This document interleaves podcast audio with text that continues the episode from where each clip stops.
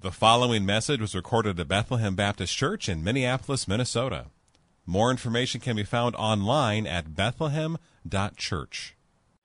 It's good to be together as we now observe the third week of Advent and study God's Word here in Luke. I want to especially greet those who are watching online. We're glad you're tuning in with us, and we look forward to, Lord willing, seeing you in person at some point. But would you join me as we now ask the Lord for help in prayer? Father in heaven, we ask that you would come now in the power of your Spirit so that we would have eyes to see and ears to hear your good news, your glorious truth, and that it would transform and change us this morning so that we would not leave unchanged. But come now in these next minutes and break into our lives so that the joy of the Lord would be our strength. We pray this in Jesus' name. Amen. The songs remind us around this time of year that it's a wonderful time of the year, or that you're to have a holly jolly Christmas. But my guess is that some of us feel more like Charlie Brown in A Charlie Brown's Christmas. He says this, "I just don't understand Christmas, I guess, and I'm getting presents and I'm sending Christmas cards and decorating the trees and all that, but I'm still not happy. I always end up feeling depressed." Perhaps some of us can resonate with Charlie Brown this morning. Joy and happiness at Christmas can feel elusive. Christmas can be one of the more difficult times of the year, especially this year. The weight of the pandemic, from masks to vaccines, the election, and differences and disputes with family and friends, all leave us a little bit feeling like Charlie. He goes on to say, "I feel depressed. I know I should be happy, but I'm not. My trouble's Christmas. I just don't understand it. Instead of feeling unhappy, I feel sort of let down. I guess I really don't know what Christmas is all about. Isn't there anyone who knows what Christmas is all about?" And Charlie articulates for us the foundational question that we want to answer this morning. What is Christmas all about, and should we indeed be happy in a season such as this? And that's where Linus, or more accurately, Luke gives us the answer, because Linus puts down his blanket, stops sucking his thumb for just long enough to recite a portion of Luke two, which is what we look at this morning. He says that there's good news of great joy that will be for all the people. The point this morning, the point of Luke two, is that God has come down. God incarnate in the person of Jesus Christ has come to dwell in and among his people so that he would bring them everlasting joy. God has come. The Bible calls him Emmanuel, God with us. So in a season of quarantining and self-isolation and social distancing, Jesus broke all the rules and restrictions and came down into a broken and suffering-filled world so that we could experience everlasting joy. And my hope for us this morning is that joy wouldn't be elusive, but that we would take our eyes off of all the distractions, all the anxieties, all the fears that are so present before us, and then lift our eyes and see Jesus afresh this morning. It's like when we go on a drive with my kids, and we're on a long country road, and what do they point out mile after mile? They see the roadkill. So they say, "Oh, that's a deer. I think that's a raccoon. I don't know what that one is. It's too mangled." And, and they see the opossum. And what I want to say is, kids, stop looking at the roadkill on the side of the road and lift your eyes and see the sunset and see the fall trees and see the horizon and look at the sky. And so this morning, take your eyes off the roadkill of twenty twenty and lift your eyes and see Jesus. See Jesus afresh this morning. My invitation is to invite us in to marvel at the magnificence of the Messiah. So th- there's three sections in this text, and, and we're going to look at the three. The first is the birth in verses one to seven. Then we get heaven's response in eight through fourteen, and then we get earth's response in fifteen to twenty-one. And let me just set the context just a little bit more. Jesus was broken. Jesus was born into a broken world. It was less than ideal. Sometimes we can think of Jesus' birth as this beautiful, you know, Thomas Kincaid sort of painting, you know, fat cherub-like angels flittering around, the animals are all preparing the straw, and that it was this beautiful silent night. Well, if you've ever been an observer of a birth, you know it's not silent or peaceful or calm. Andrew Peterson, in his song, Labor of Love, puts it this way. He says, "It was not a silent night. There was blood on the ground. You could hear a woman cry in the alleyways that night on the streets of David's town. And the stable was not clean, and the cobblestones were cold, and little Mary, full of grace, with the tears upon her face, had no mother's hand to hold." The cobblestones were cold, blood on the ground, and no family nearby for Mary and Joseph. The night was harsh. And it's into this world of deep darkness that Jesus comes. Now look with me at verses one and two. We get here a bit of the contrast of kings. We see Caesar Augustus, and then we see the mention of Quirinius when he was governor of Syria.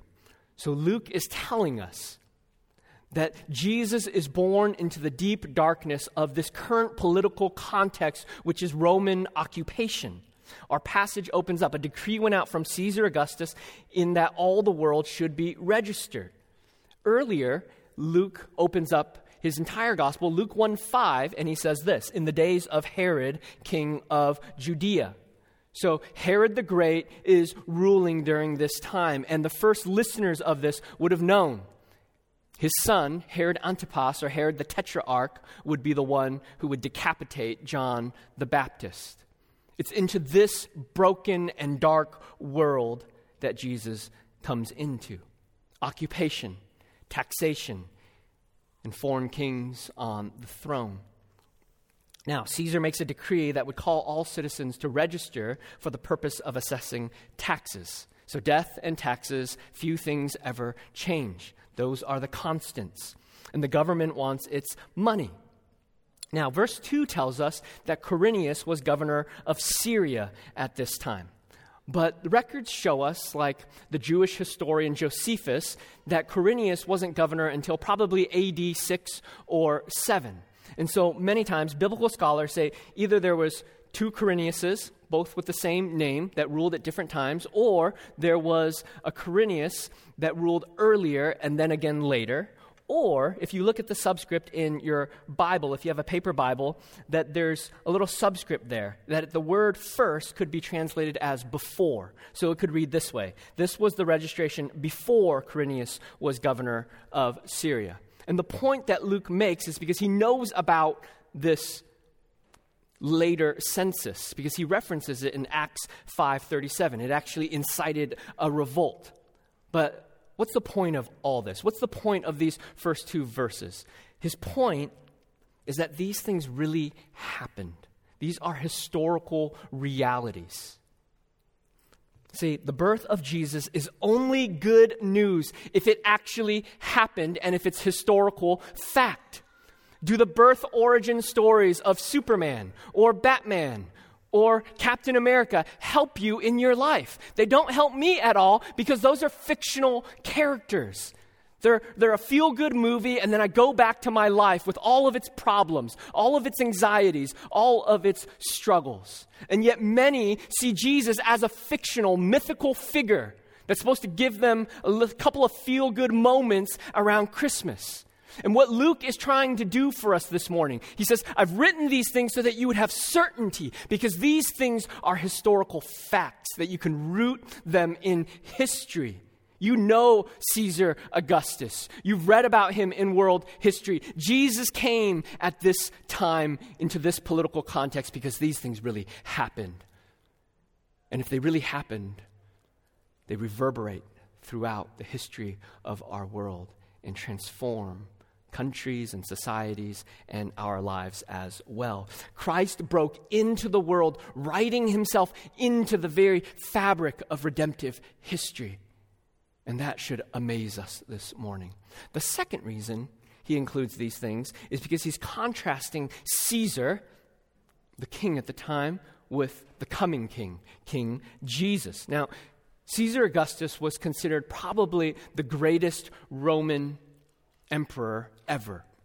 He instituted uh, the first police force and the first firefighting force and built out extensive roads. But what was he most known for? Any of you from world history class remember? Pax Romana, unprecedented peace in the kingdom at that time. And Caesar would make sure there would be peace in this kingdom by exerting his power and tyranny. He would use force to bring it about. And yet, the angels say this, th- this other king that's coming is going to bring peace, but not through tyranny and power, but through laying down his life. Sacrifice, gentle and lowly. He would lay down his life for his people. Here's we have a contrast of kings. King Caesar, and then we have King Jesus, the true king to come and take his throne. What we're also seeing is that Caesar makes this decree so that Jesus would be born in Bethlehem, which would fulfill prophecy, which we'll just see in a moment. So while King Caesar is sitting on the throne, we get the real story, that God is on his throne. He's using the command, the decree of Caesar, in order to bring about the fulfillment of his prophecy, confirming for us that a king's heart is a stream of water in the hand of the Lord. He turns it wherever he will. God is writing this story, and he's using earthly people at work. Now, we see the prophetic fulfillment in verses three to five. You see the mention, again, in verse four of the city of David and the house and lineage of David. We looked at this last week. It's the fulfillment of the prophecy, of the promise that was made to King David in Second Samuel seven, that you will have an offspring that will sit on the throne that will rule forever. And so they're making a point, David, connected to David, of the house and lineage of David. That's where Joseph's from. The other prophecy that's being fulfilled is Micah five two. That reads, "But you, O Bethlehem, Ephrathah, who are too little to be among the clans of Judah, from you shall come forth for me one who is to be ruler in Israel, whose coming forth is from of old, from ancient of days." It's fulfilling the prophecy that was made in Micah five two that Jesus would be born in Bethlehem. Now, you might think, well, what's the point of all that? You, you might care if you're a biblical scholar, but what, what, what does that do for me? It means that Jesus coming down into our world is not a backup plan. It's not plan B. It's not an afterthought. It's not that, oh, humanity screwed it up again. Let's figure out how to fix it. But it was prophesied long ago because this is his plan. God delights to send his own son into the world. This is the way it was planned, so that we would receive the greatest gift in all the world. It means God did exactly as he said he would do, so that we could trust him. And we'll talk more about that later. But look with me at six and seven. Here we see the birth, and so few words capture one of the most profound events in all of human history. It is the most humble of births. That's what all of that is pointing to. Swaddling cloths, laid in a manger, no room in the inn. The manger is probably some sort of feeding trough, and if you've been around farm animals, you know that this is not an idyllic scene. This is a fragrant scene, and not the good kind of fragrant, if you catch my drift. The reference to an inn is not like a Motel six, but probably like a two-story guest house. There would be the animals on the first floor, and then a main room and a guest house on the second floor. And chances are either they're going to relatives or perhaps a, a general guest house in the city in that region, and there's no room for them. Someone else is making use of the guest house. So Jesus is to be born among the animals on the first floor. No room for them. The point of all this is that Jesus, who comes down into the deep darkness of our world, breaks in as a humble servant, not as a demanding dictator. This is so important for us to catch. He doesn't come robed in splendor with gold and all of the kind of entrapments of royalty. He gets born into poverty, so that when Jesus says later in Matthew, "Come to me, all who labor and are heavy laden, and I will give you rest. Take my yoke upon you and learn from me." Why? "For I am gentle and lowly in heart, and you will find rest for your souls." The reason we can come to Jesus is because he knows what it's like to receive broken and hurting people who are frazzled and fearful and anxious. He says, "Come, come to me." And so often we have the wrong view of Jesus, or we have the wrong view of God the Father. We think he's like the elf on the shelf. Have you been naughty or nice? Have you been yelling at your kids again, or social distancing, or whatever it is? Naughty, nice. Or we think maybe he's like the Grinch, just upset that you guys can't figure it out.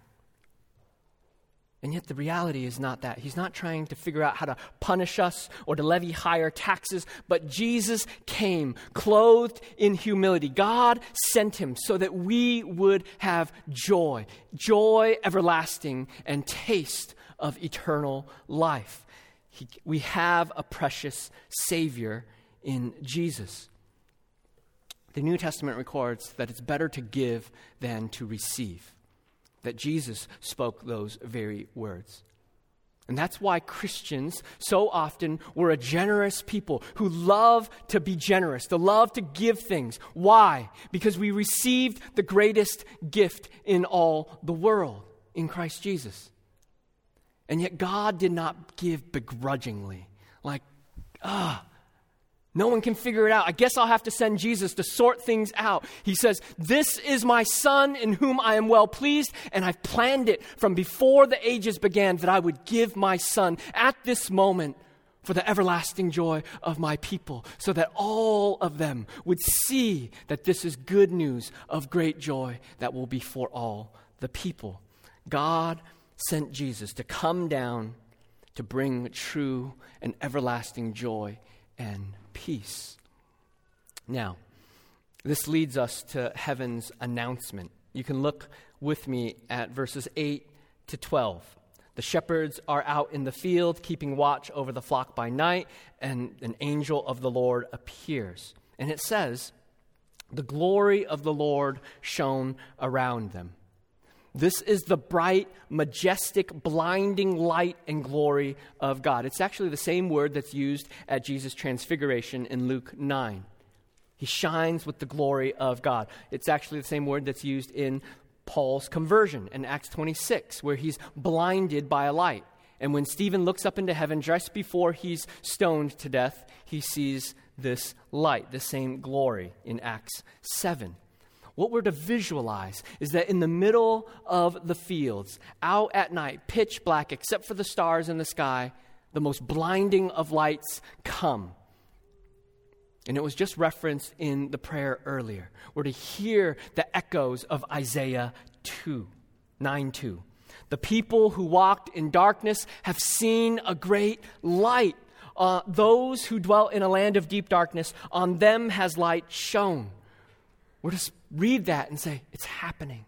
It's beginning. Light is breaking into the darkness. Jesus is coming down to bring about total transformation and to bring good news for all. Now, we see that he's called Lord. You see that in verse eleven. He says, "For unto you is born this day in the city of David a Savior who is Christ the Lord." The word Lord shows up in Luke one and two twenty-five times. twenty-three of those times it refers to God the Father. Two times it refers to Jesus. And we saw the first last week in the mouth of Elizabeth. She says, I'm privileged to have the mother of my Lord come to me. And then here we see it confirmed by the angels that this is God Almighty. This is not any ordinary child, but this is the Savior. This is Yahweh. This is the Lord of heaven and earth captured as a baby. God has come down to dwell with and among his people to bring joy. Right at the heart of the Christmas story is the announcement that Jesus Christ comes as Lord. He's no mere mortal, but the divine sovereign has come to dwell with his people. And why did he come? Why did Jesus come? Is it right that we should feel happy at Christmas? He came, Jesus says, I've, these things I've spoken to you, that my joy may be in you and that your joy may be full. Jesus comes so that we would experience the deep wellspring of joy that only Jesus can bring. That we're to let these truths overcome us so that we marvel afresh, that we take our eyes off the roadkill and lift our eyes and see this is the Savior who's come to forgive us of our sins, to bring us into relationship with God Almighty so that we would have life. And no matter all the stressors that come our way, we have hope because of what Christ has done. We are deeply loved by God. In verses thirteen and fourteen, we see the angels cry out, their heavenly host praising God, saying, "Glory to God in the highest, and on earth peace among those with whom he is pleased." Here we get the response of heaven. Maybe hundreds, maybe thousands of angels appear out of nowhere to declare the glories of what just took place. And what a sight this must have been to see the Father call angels to sing over the birth of his Son. And, and what, what's the point of this? This multitude of angels is for our benefit. The angels are always praising God in heaven. They don't stop. They didn't have to come down. But the reason they came down so that the shepherds could see it and so that they could tell Mary and then they could tell others and then it would be passed down so that we could read it now is to know how God the Father felt about his Son. He loves to send his Son as a gracious gift for his children. No one would otherwise have known. We walk by glory all the time and we don't see it. We don't see heavenly realities on earth very often. But here, the heavens open and we see the reality of how God feels about Jesus. "This is my beloved Son in whom I am well pleased." Angels, sing your song to declare the glories of Jesus Christ. And then Jesus later says, "As the Father has loved me, so I have loved you." That is profound, that Jesus came at Christmas to show the glorious love of the Father, that the Father has for the Son and that the Son has for us, and it's a singing, praising, glorifying delight that God has in us. God delights in giving of his Son and delights in loving us. Some of our friends recently bought their kids uh, a, a puppy, a golden doodle, and, and they surprised them with it. And I got to see the video. And you see the mom come in, and then all these kids start squealing. And one of them says, "This is the best day ever.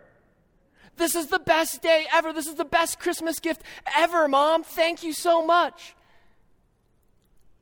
And what does that mom feel in that moment? She feels joy, delight. I love spoiling my children. I love giving them good gifts. And that's how God the Father feels about Jesus and feels about us when he gives us this greatest gift. I love it when my children receive it with joy. Receive the greatest gift with joy and tell God Almighty, "Oh, this is the best day ever because of what you've accomplished in your Son, the Lord Jesus Christ." Don't walk by glory and miss it. It's like the experiment the Washington Post did back in two thousand seven. They got a world-famous violinist, Joshua Bell, and he played the violin, his multi-million dollar violin, in the uh, the subway of D C And a thousand people walked by him. A handful of people listened, stayed to listen. It was actually seven, and one person recognized him. And so they gave him a twenty. Other than that, he earned about thirty-two dollars in change. And the point is, here's a guy who's the best in his field, whose tickets to his concert sell for hundreds of dollars, and yet people couldn't recognize glory, and they just walk right by. And so it is very often for some of us when it comes to Jesus. We hear his name, and we keep walking by. We don't stop and behold and say, here is the Lamb of God. Here's the Savior. Here's God incarnate in the flesh, written on the pages of Scriptures for us to behold. And so what God is doing in this account is putting a big, giant exclamation mark, a big, giant spotlight. Look at my son. The most profound thing has happened in the Christmas story. Don't miss it this morning. Now, he says, the angels say that this is good news of great joy that will be for all the people. But then when they sing, they say, and on earth, peace among those with whom he is pleased. So is it just, that sounds like two different groups. Is it for all people, or is it with those whom God is pleased with? And, and the point there is this phrase, those whom he is pleased, is a technical phrase that points to God's election.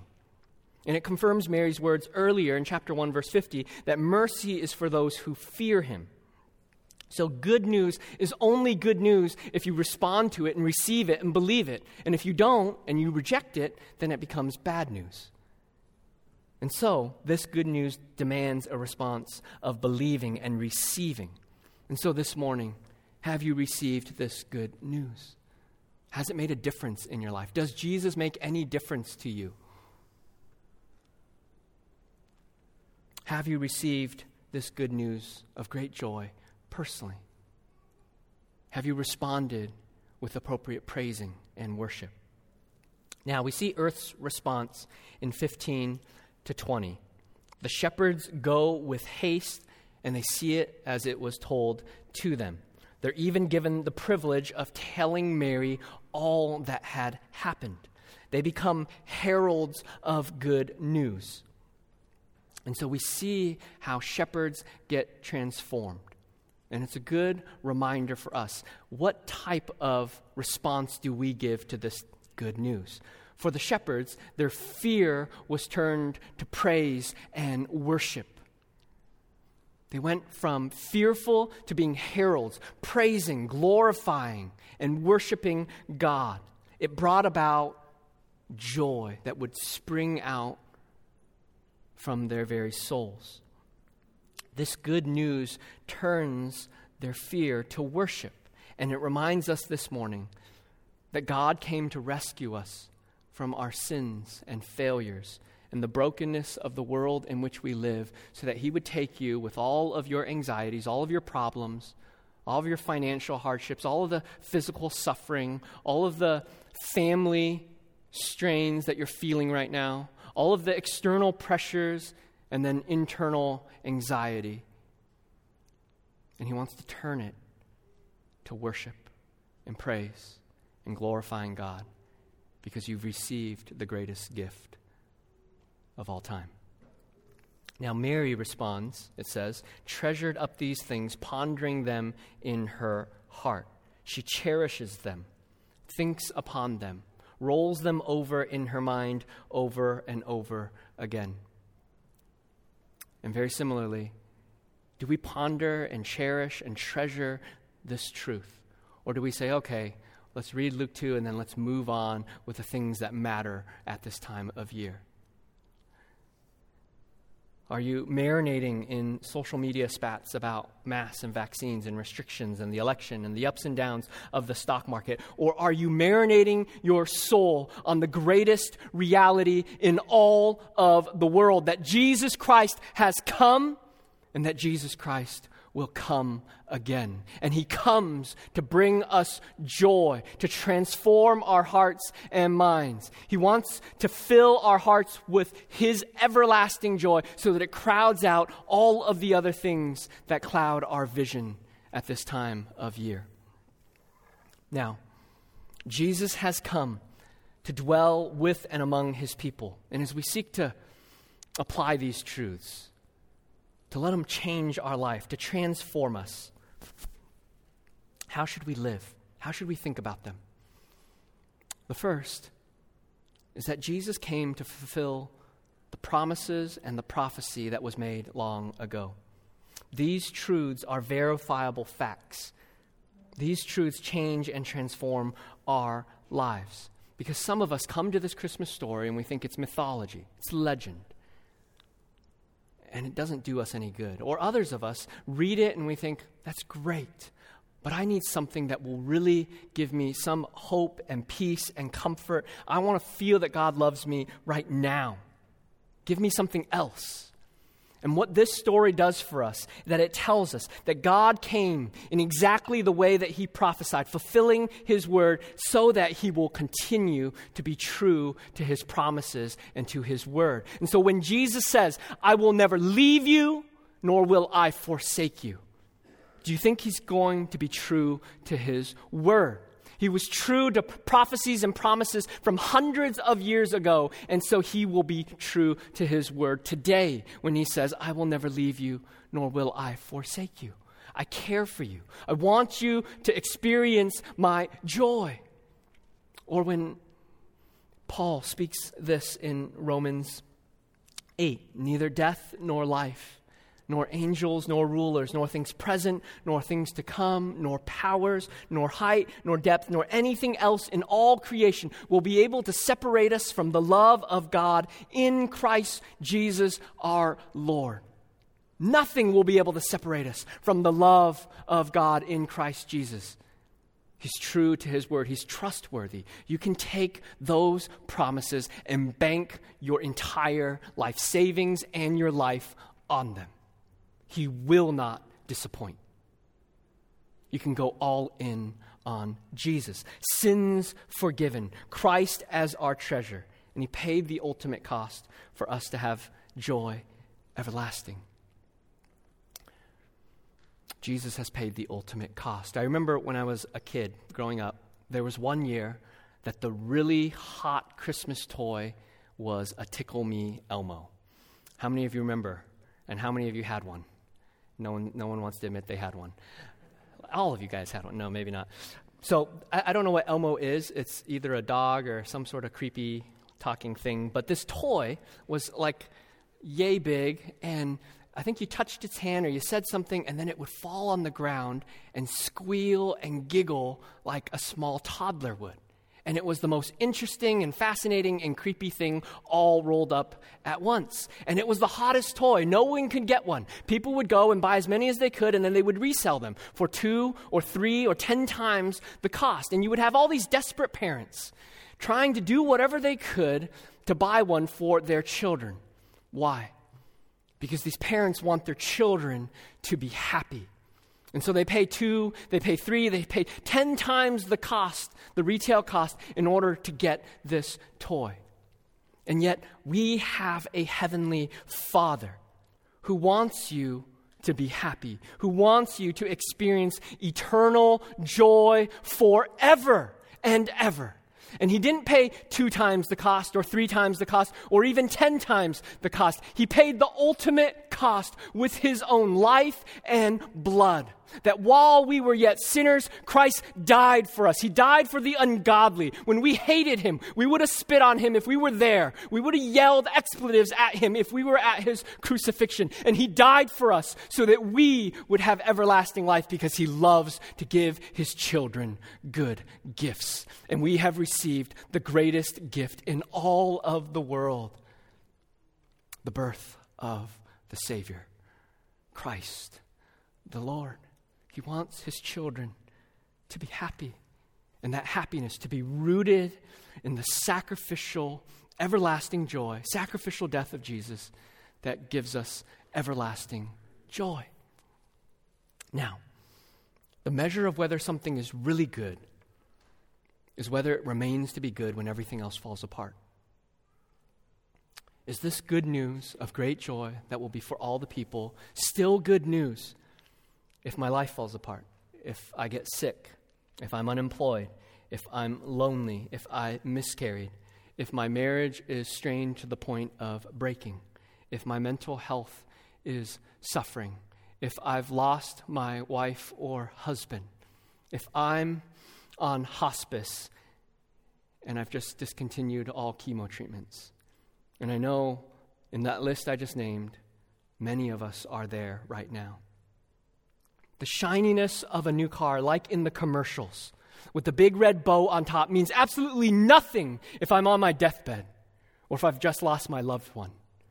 But this good news of great joy that will be for all the people is durable good news. Because even when everything else falls apart, even if you're on your deathbed or your loved one is on their deathbed, God has given us his Son so that we would experience everlasting joy. Joy in such a way that we would taste of it, and then our own hearts and souls become well springs of life and joy, and that it overflows onto our lips, and that we can tell others, come, behold this Jesus. We can be like the shepherds, praising, glorifying God, because the greatest gift in all the world has come. Truly, Jesus Christ has come, and it's good news of great joy that will be for all the people. Let's pray. Father, we pray that